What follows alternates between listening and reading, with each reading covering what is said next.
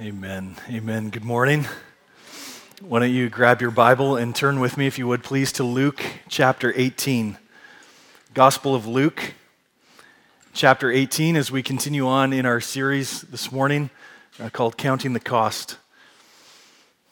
It was J.C. Ryle who said this Nothing, I am sure, has such a tendency to quench the fire of religion as the possession of money.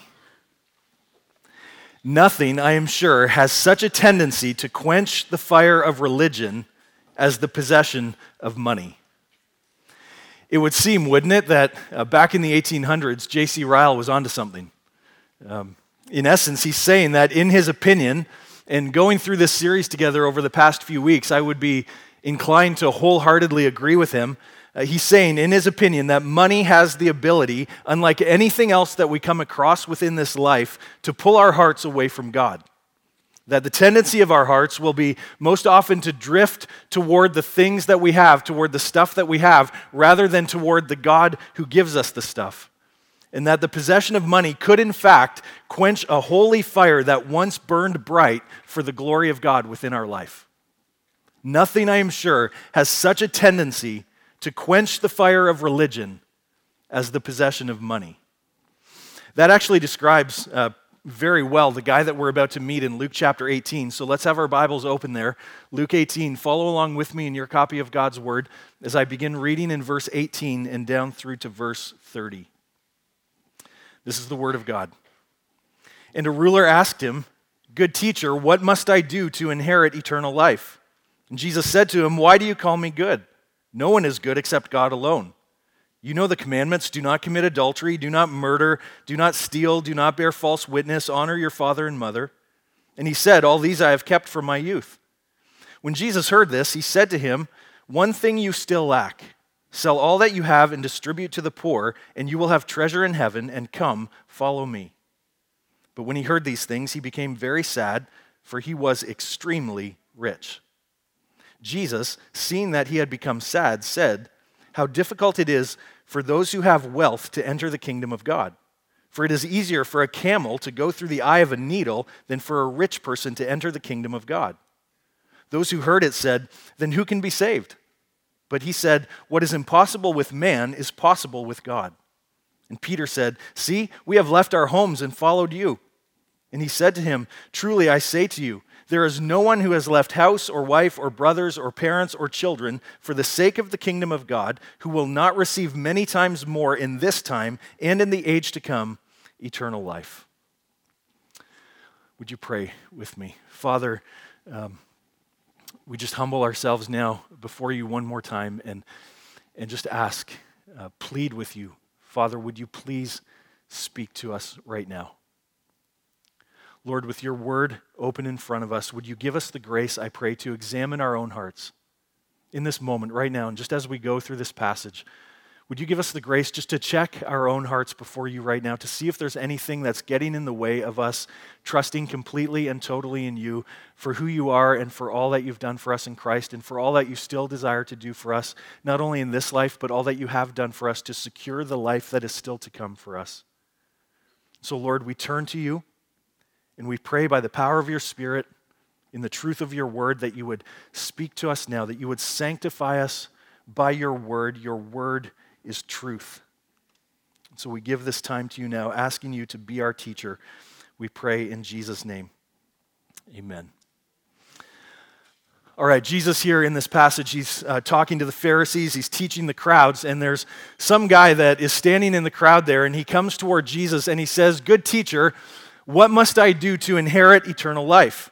Now, we need to understand right from the outset that that is what this passage is about. It's about eternal life. It's referred to seven times here in a number of different ways. You can see it working through this passage. It's referred to as eternal life, it's referred to as heaven, it's referred to as the kingdom of God, as salvation.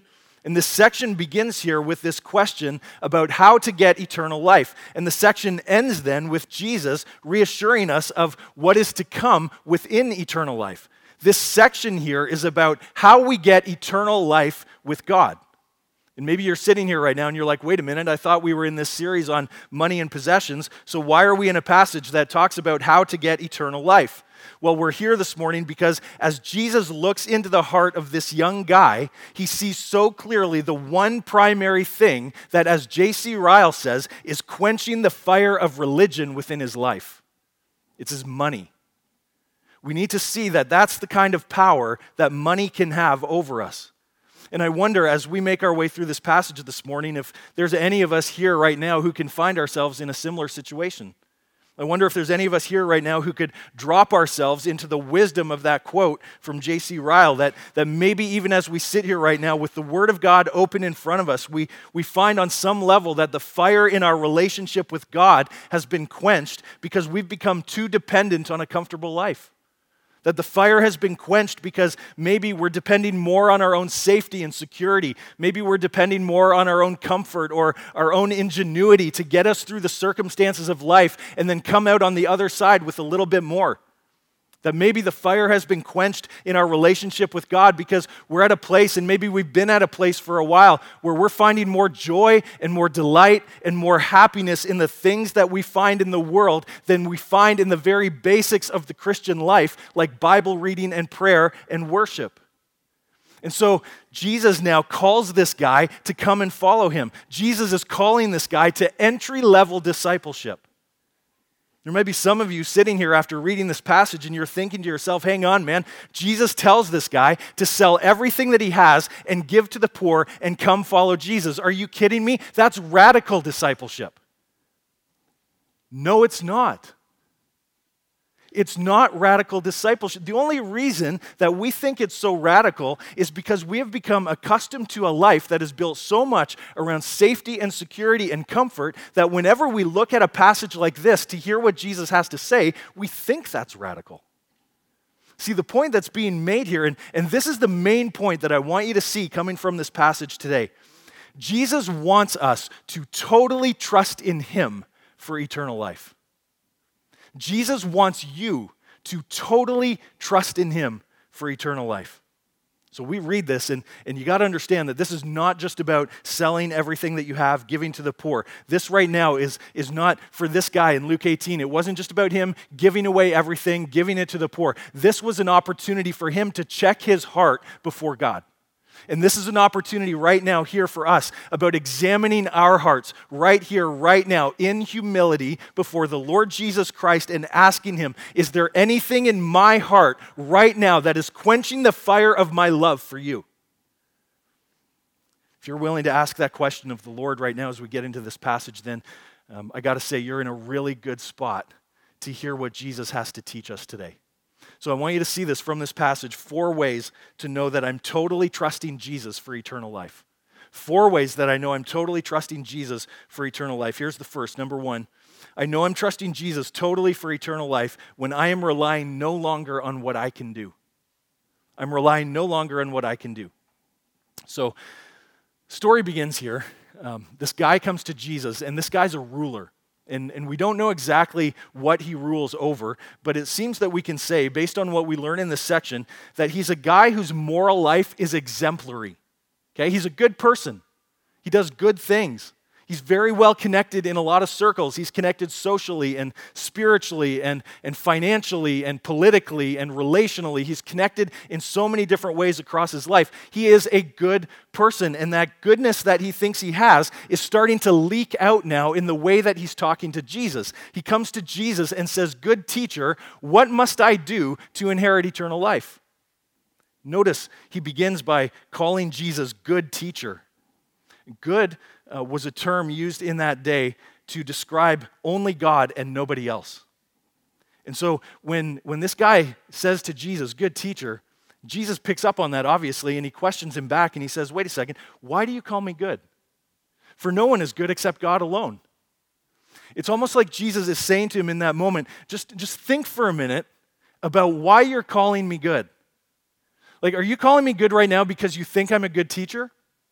Are you calling me good right now because you think I'm a teacher who does good things? Are you calling me good teacher? Because on some level, you're not totally sure if I'm God. And if I'm God, then that's totally going to rock your life and it's going to change you in ways that you can't even begin to imagine right now. Like, why are you calling me good teacher? And what Jesus is doing here is right away, he's getting right to the heart of this guy. And he's getting right to our hearts right away. See, for this guy in Luke 18, this is not just about this guy's obedience to God, and it's not just about his money and possessions. This is first and foremost an issue of the heart for him. And this is first and foremost an issue of the heart for us as well. And so we need to be asking ourselves the question, even right now who do you say that Jesus really is? Who is Jesus? Because we read this passage, we read this story, and this guy respected Jesus enough to call him good, but not enough to call him God. See, so much of how we see life, and even so much, I would say, of how we spend life, will be determined by how we see Jesus. If all we see in Jesus is a good teacher, then when it comes to his actual teaching, we're going to feel some kind of freedom to take some of what he says, but to leave some of what he says too. And I worry that part of the reason that we still struggle so much with the idols of, of power and sex and safety and security and comfort. I, I worry that part of the reason we still struggle so much across Christianity with the idolatry of money and possessions is because when it comes to those money and possessions, we only see Jesus as little more than a good teacher. That we look at him and, and sure, he's got some, some good things to say about money and possessions. He's got some interesting things to say about giving and tithing. He's even got some radical things to say about the way that I should live the rest of my life, but really give everything to Jesus? Like, isn't that just for those fanatical types who are like all in, crazy about it, and they just go wherever Jesus tells them to go? Like, isn't that what that's about? We've said this before. You cannot have Jesus as your Savior without also having Him as your Lord. You cannot have Jesus as the Savior of your soul without also having Him as the Lord of your life. It just doesn't work that way because when you read the Bible and when you read the Gospels and when you read the calls of Jesus over and over and over again, it's consistently the same thing deny yourself. Pick up your cross. When? Daily. Like, this is not just a, a I'll do it when I kind of feel like it sort of thing. When I get around to it, maybe I'll, I'll do it then. No, it's not that. It's deny yourself, pick up your cross daily, and follow me. This is about dying to ourselves so that we can totally live in Christ. If all you see when you look at Jesus is good, but not God, then your relationship with Him is always going to be about what you can do. And that's what this guy's struggling with here in Luke 18. This, this rich young ruler says, notice the question that he asks Jesus. He says, What must I do? See that? What must I do to inherit eternal life? It's like he's coming to Jesus right now and he's saying to him, Okay, Jesus, just give me a list of stuff to do. Just give me some boxes to check in and I'll be good. And in a kind of strange sort of twist in the story, Jesus actually gives him a list. Like, look at verse 20. He says, Don't commit adultery, don't murder, don't steal, don't lie, honor your parents. All commandments that deal with love for the people around you. And verse 21, the guy looks back to Jesus and he says, Jesus, all these I have kept from my youth. Now, now just pause here for a second, okay? And one of the ways that, that we learn um, a little bit more from stories like this, from narratives in the Bible like this, is to try our very best to put ourselves into the story. So try and insert yourself into this story and, and feel the emotion that's going on here. Try and put yourself in this crowd that's standing around as they're listening into this conversation between Jesus and this rich man. And, and you're eavesdropping on this conversation. You hear it all going on. And, and this guy says to Jesus, All these I have kept from my youth. Like as you're standing there, can you, can you just feel the weight of the burden lift off of this guy? As he says this, can, can you hear the sigh of relief that he breathes and the sense of pride in what he has just said? He's like, Whoa, good thing, Jesus, I have kept all of these from my youth. Now, here's the thing all of those things that Jesus just said, they're all good things. Obviously, they're commandments that have come directly from God. But this guy's life was being defined by his own ability to be a good person. His life was being owned by a religious checklist. And loved ones, that's what your life will become if all you see in Jesus is someone who is good, but not the one who is God. Like your life is just gonna be if I can just be a better mom, then I'll be good, right? If I can just be a better dad, then I'll be good, right? If I can just get my parents' approval, then I'll be good, right? If I can just be a better person, then I'll be good, right? If I can just beat that sin in my life, then I'll be good, right? If I can just get that approval at work and that recognition that I want so much, then I'll be good, right? And when, when your life with God becomes little more than a religious checklist, then your relationship with God will be about little more than just trying harder and doing better which, by the way, stands in total contrast to everything that Jesus has just been teaching about in the section right before this. So look back in your Bible to verse 14. Same chapter, back to verse 14, just a few verses before. Jesus says in verse 14, For everyone who exalts himself will be humbled, but the one who humbles himself will be exalted. You know what uh, checking boxes on a list is? It's exalting yourself. You know what legalism is? It's exalting yourself. You know what just trying to be a good person to get favor with God is? It's exalting yourself. Because it's always and it's only about you. It's always and only about what you can do. Look then at verses 15 to 17, section right before this one that we're in right now. The point that Jesus makes just in those few verses there, he says, You receive the kingdom like a little child. Remember those days? Um, maybe you can think back far enough when your kids were in a high chair at the table for meals. Remember that? Like, like some of you are there right now. Bless your exhausted little hearts. Like, and, and your kids are sitting there. They're sitting there in the high chair at the table, and, and they're totally dependent on you putting the food onto their tray so that they can eat. And maybe they're even young enough that they're totally dependent on you putting the food into their mouth so that they can eat.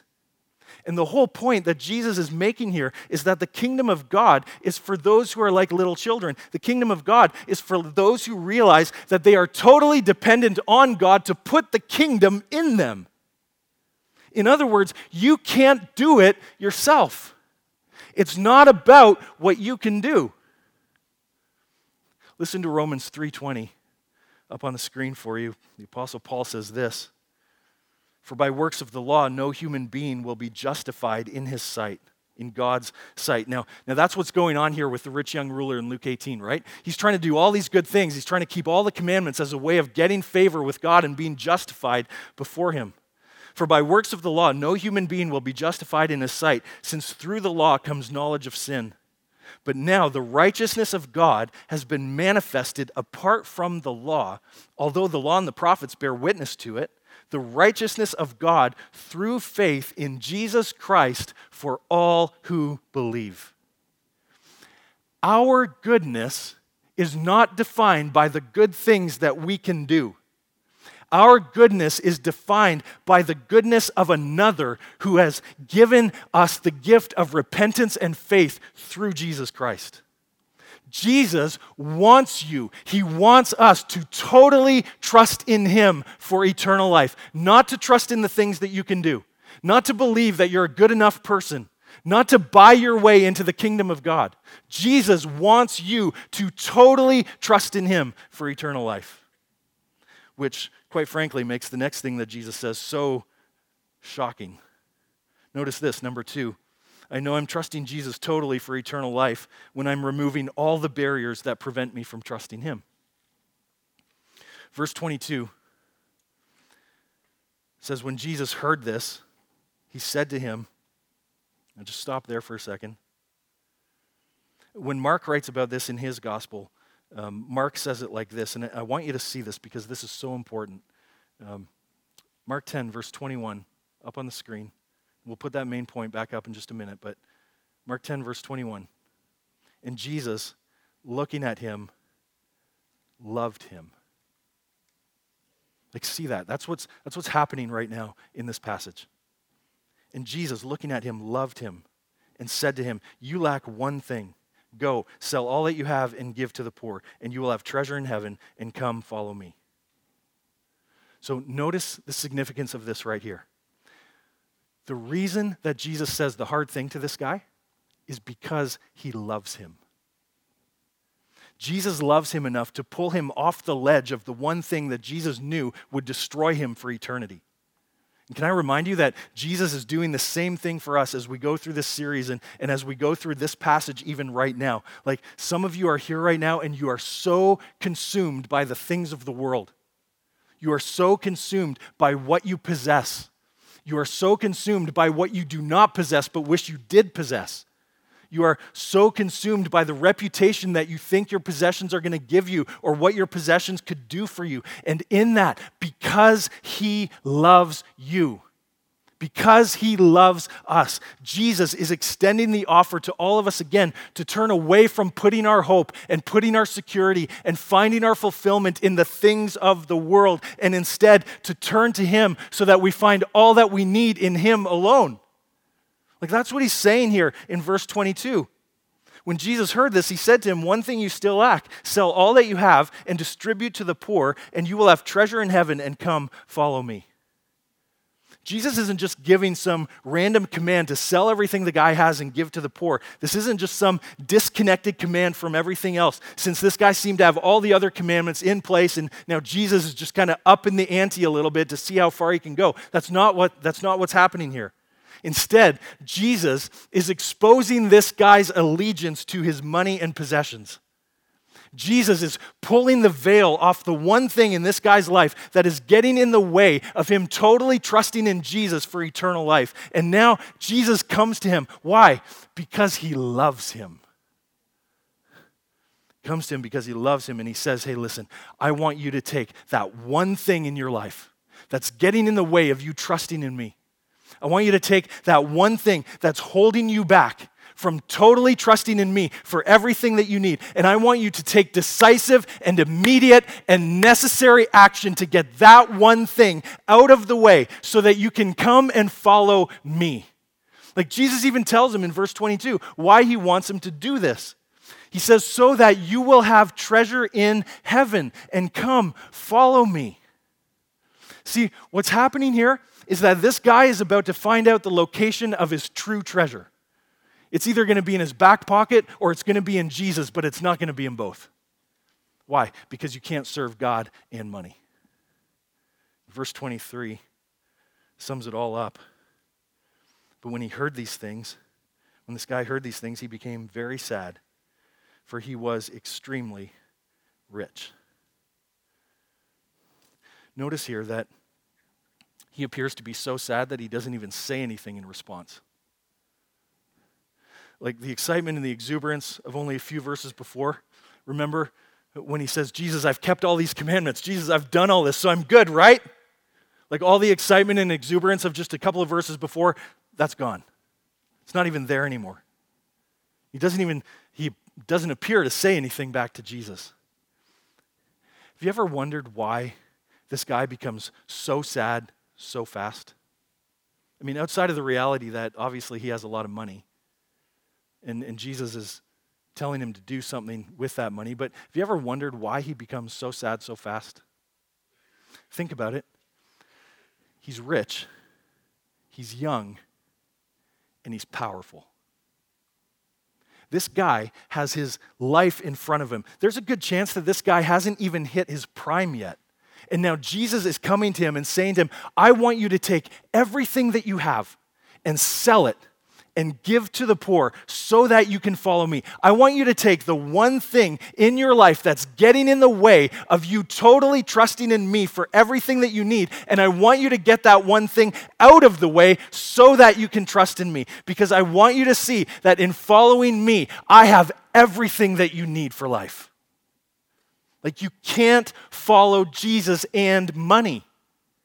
You can't follow Jesus and yourself. You can't follow Jesus and chase possessions. You can't follow Jesus and trust in whatever it is that you're trying to trust in to get you some kind of favor with God. It doesn't work that way. Jesus calls us to totally trust in Him.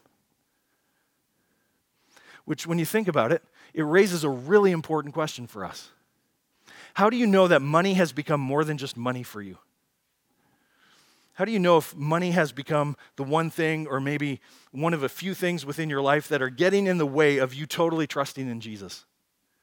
Here's a, a, quick list of ways that you can know. I've shared this list with you before, but it's been a while and it's definitely worth coming back to. It's adapted a little bit from Tim Keller. Um, let's start here. How do you know that money has become more than just money for you? First of all, um, it irritates you when you come to church and we talk about money. So um, if, if, you're in, if you're sitting in that seat right now, um, this list and this series really is not doing a whole lot of favors for you. But you're here, and that's good. And you're, you're hearing the word of God. And, and the thing is, if, if you're sitting in that seat right now, like part of you, uh, you're thinking maybe, wait a second, this is my money. Like, this is my hard earned money. I've worked hard for this. This is my paycheck. And, and sure, you'll give some of it, but, but the whole idea of giving 10%, and the whole idea of testing God with your finances to see if God will not bless you and take care of every need that you have, maybe that doesn't sit very well with you because you think that you have this good system in place where you can take care of yourself. And so you're sitting here and you're thinking, come on, man. Like, don't you know that when we come to church, there are certain things that we just don't talk about? And like, money is at the top of that list. And might I add that uh, Jesus actually talked about money more than he talked about things like prayer and faith combined. And so it gets you a little worked up when, when you come to church and we talk about money. That's one way that you know that money has become more than just money for you. Here's a second way uh, you cannot give away large amounts of it with joy. You know, maybe you write the check, and the only thing that you can think of as you're writing the check is the return that you're going to get on your investment. And, and hear me, um, it's not a bad thing, but when it's the only thing, and even when it's the, the driving thing for why you're doing the thing in the first place, that's a problem. Like maybe you can't write the check without worrying about how the people who are going to get the money on the other end are going to use it or maybe even abuse it. Because you realize you have no control when that's going to happen. And, and you get so wired up, you get so caught up in what's going to happen on the other end with your money that eventually you just stop giving any at all. How do I know that money has become more than just money. How about this? Um, you get scared at the prospect of having less than you have right now. And maybe you're in a spot in your life where, where you see the blessing that God has given to you, that God has poured out on your life, and, and you are genuinely thankful for what God has given to you and provided for you, and, and you recognize all of that. But maybe you often find yourself thinking over and over, what if we lose it? Like, what if it's gone tomorrow and we can't get it back? Then what are we going to do? How are we going to maintain the lifestyle that we have? And there's this real source of fear within your heart at having less than you have right now. Here's another way that we know that money has become more than just money. You're jealous when people who have not worked as hard as you have have more than you do. Pretty quiet in here. That one kind of speaks for itself, doesn't it? Here's one more way it's not about what you can give away, it's about what you must give away.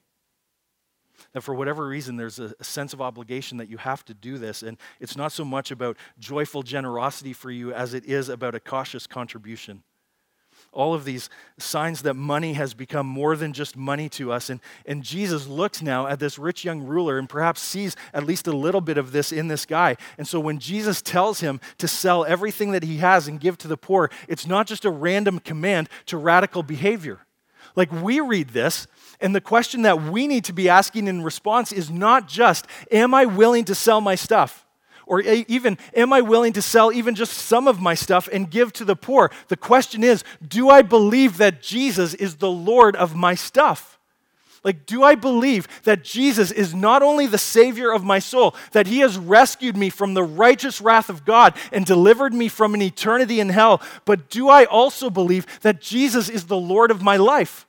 Like, do I honestly and truly believe that the greatest treasure of my life will not be found within this life, but it's waiting for me in eternity? Because if I do believe that, then I'll take whatever steps are necessary to take those things in my life that are preventing me from totally trusting in Jesus, and I'll get those things out of the way. Adrian Rogers summed it up like this. Says, The story of the rich young ruler is like many people in our churches. They have religion but lack relationship. They have head knowledge without heart change. There is a problem, a real problem, and that is that people attend church. They listen to sermons, they join churches, but they are never radically, dramatically, eternally changed.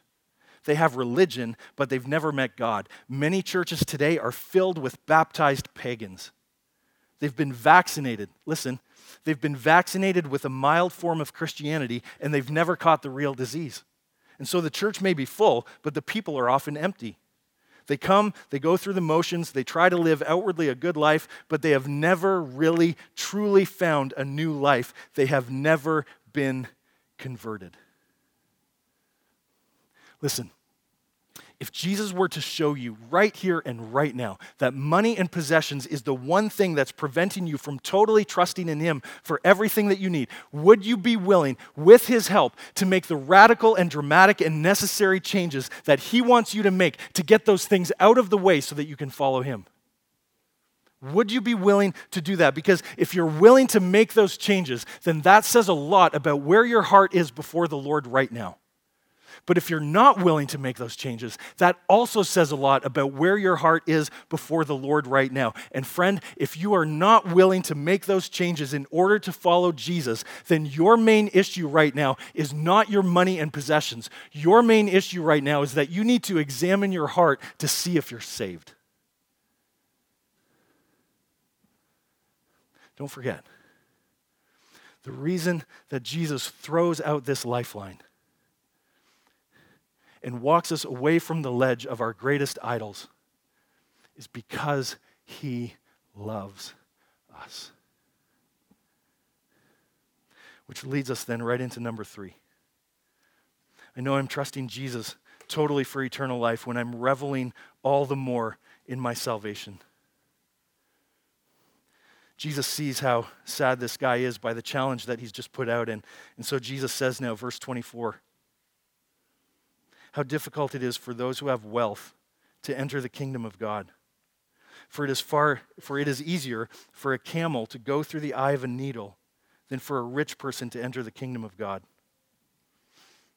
In the religious system of the day, wealth was often seen as a sign of God's favor. And of course, Jesus has been totally flipping the tables on all of that. And so, the illustration that Jesus uses here it's easier for a camel to go through the eye of a needle, um, it's hyperbole, it's exaggeration.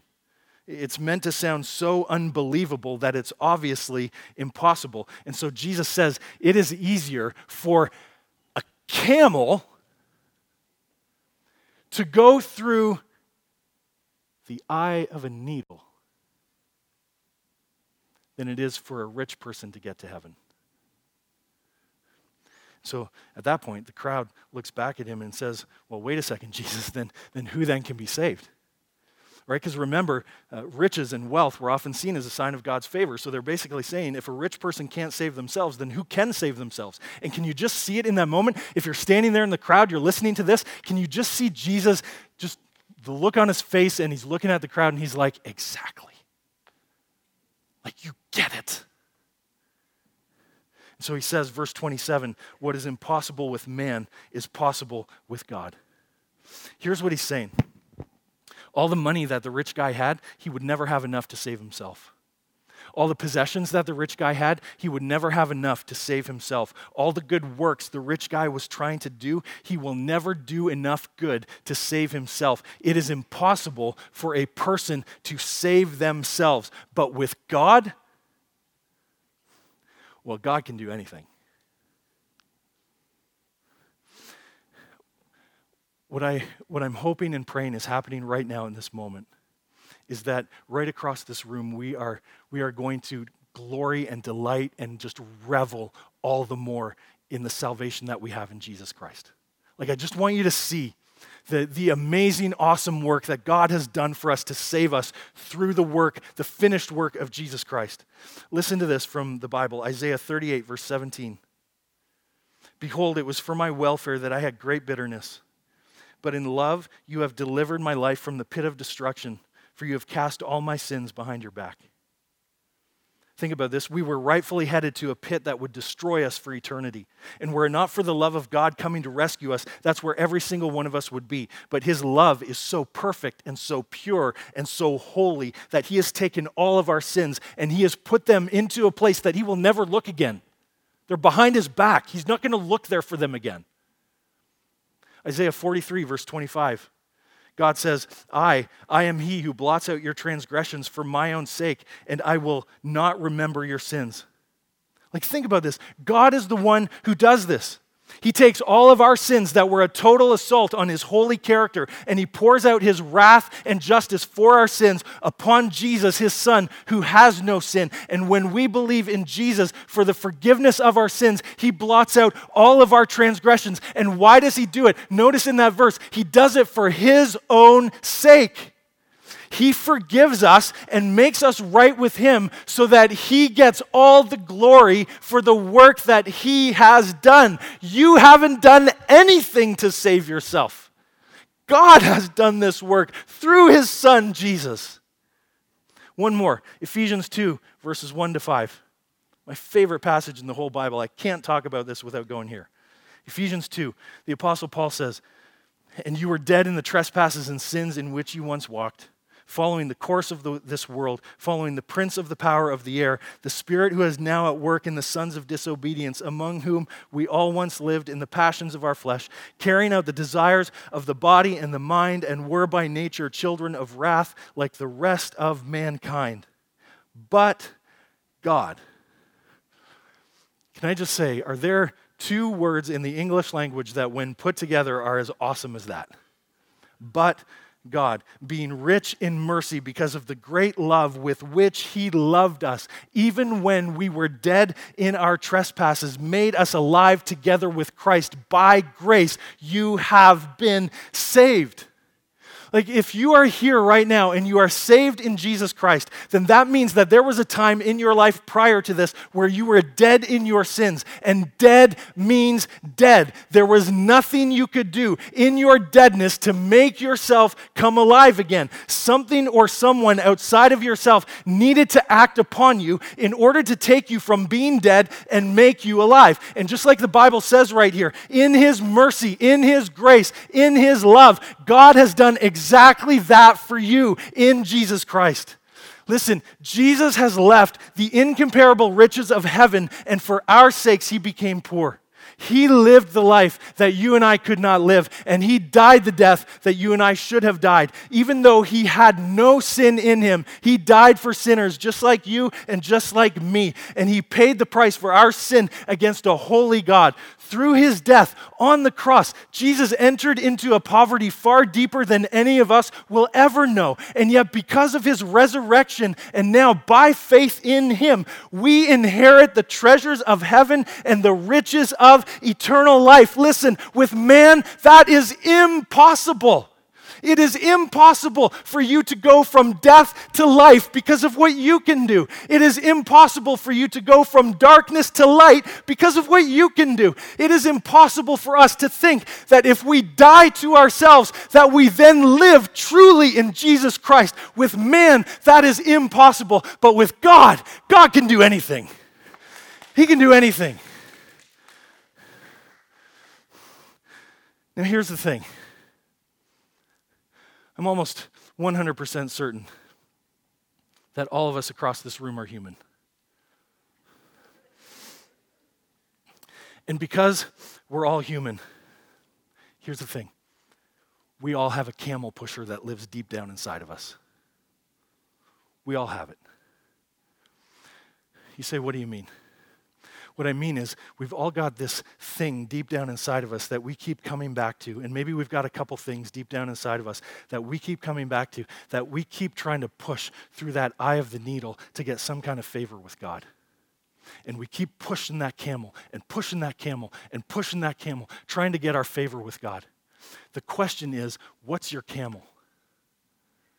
Like for some of you sitting here right now, it is your money and possessions and you're using that in some form to try and earn some kind of favor with God. For some, it's doing good things. It's, it's making people think a certain way about you. It's your comfort, it's your safety, it's your security. For some of you, it's coming to church. Like you're sitting here right now because you think in your heart of hearts this is going to make you good with God in some way. For some of you, it's putting money in the offering bag. For others, it's being the perfect mom. It's being the coolest dad. It's being the hardest worker. It's being the smartest student. And the list just goes on and on and on for infinity. Listen, it's time to kill the camel. Okay? Because the danger here is that we get so obsessed with pushing the camel and pushing the camel and pushing the camel through the eye of that needle. And in the process, we totally miss the impossibility of what God has done for us. Jesus wants you to totally trust in Him. One last way to do that, number four. I know I'm totally trusting Jesus when I'm realizing that the pleasures of earthly life pale in comparison to the treasures of eternal life. Verse 28. And Peter said, See, we have left our homes and followed you. Matthew 19 tells this same story as well. Peter says to Jesus, um, What then shall we have? So after all this has gone down, uh, Peter looks at Jesus and he's like, Hey, Jesus, just wait a second. Like, we've done everything that the rich guy didn't do, so what do we get? Like, what's in it for us?